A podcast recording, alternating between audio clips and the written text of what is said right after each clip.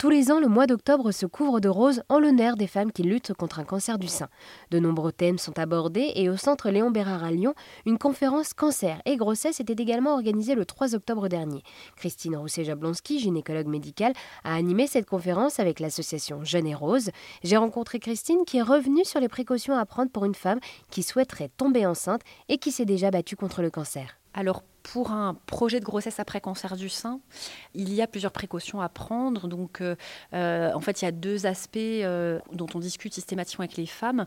il y a le fait bah, que les traitements soient terminés, puisque les traitements peuvent être tératogènes, c'est-à-dire qu'ils peuvent entraîner des risques s'ils sont pris pendant une grossesse. Donc, il faut respecter quand même un certain délai.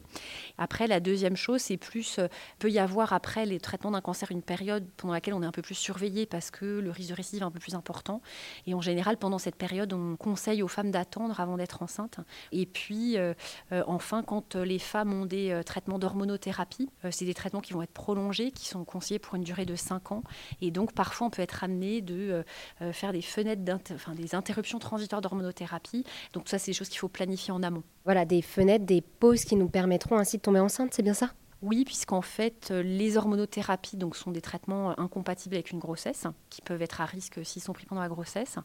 Et euh, depuis peu, on, dispose de données sur cette, stratégie en fait, d'arrêter transitoirement l'hormonothérapie puisque l'hormonothérapie est prévue pour une durée d'au moins 5 ans, on a parfois des femmes qui sont dans une tranche d'âge où leur fertilité naturelle va diminuer. Et donc, on peut être amené à discuter voilà, un projet en cours d'hormonothérapie donc dans le cas d'une fenêtre euh, transitoire d'hormonothérapie. Pour pouvoir le faire, il faut être quand même dans des conditions euh, particulières, donc l'avoir pris pendant au moins un certain temps, qu'on ait fait des bilans avant de discuter la pause. Mais ça, c'est des, des, stratégies qui sont assez nouvelles puisqu'on a tout juste des données euh, depuis cette année. Lors de cette conférence, il est également question de préserver sa fertilité avant les traitements du cancer du sein. Merci à Christine d'avoir répondu à toutes mes questions.